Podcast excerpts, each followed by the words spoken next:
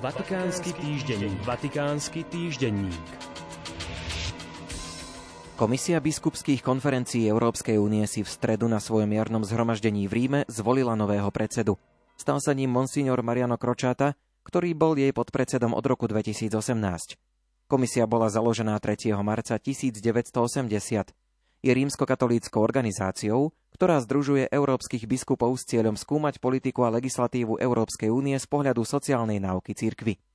Skladá sa z biskupov delegovaných 26 katolíckými biskupskými konferenciami EÚ a má stály sekretariát v Bruseli. Novozvolený 70-ročný predseda Monsignor Mariano Kročáta je biskupom diecézy Latina Terracina Sece pri Verno.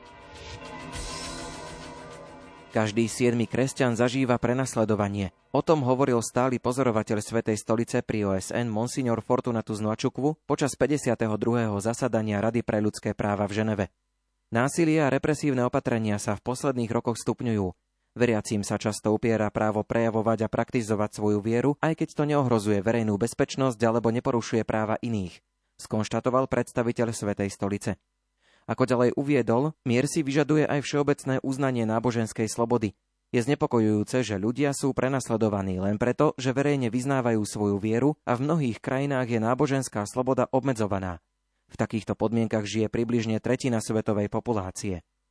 Násilie voči kresťanom a ich diskriminácia pribúda aj v krajinách, kde kresťania netvoria menšinu, uviedol stály pozorovateľ Svetej stolice. Voda a nádej, skúsenosti a výzvy na podporu udržateľného rozvoja a starostlivosti o náš spoločný domov.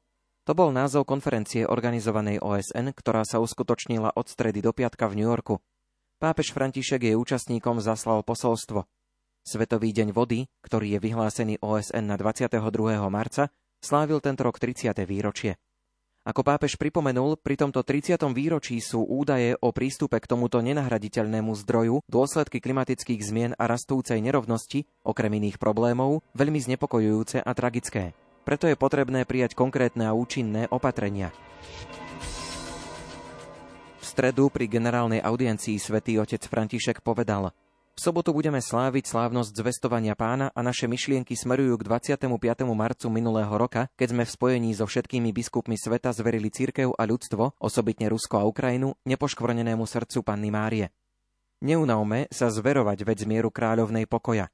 Preto by som chcel vyzvať každého veriaceho a každé spoločenstvo, osobitne modlitebné skupiny, aby každý 25. marec obnovili úkon zverenia Panne Márii, lebo ona je matkou, aby nás všetkých uchovávala v jednote a pokoji. A nezabúdajme v týchto dňoch na sužovanú Ukrajinu, ktorá tak veľmi trpí. Vatikánsky týždenník. Vatikánsky týždenník.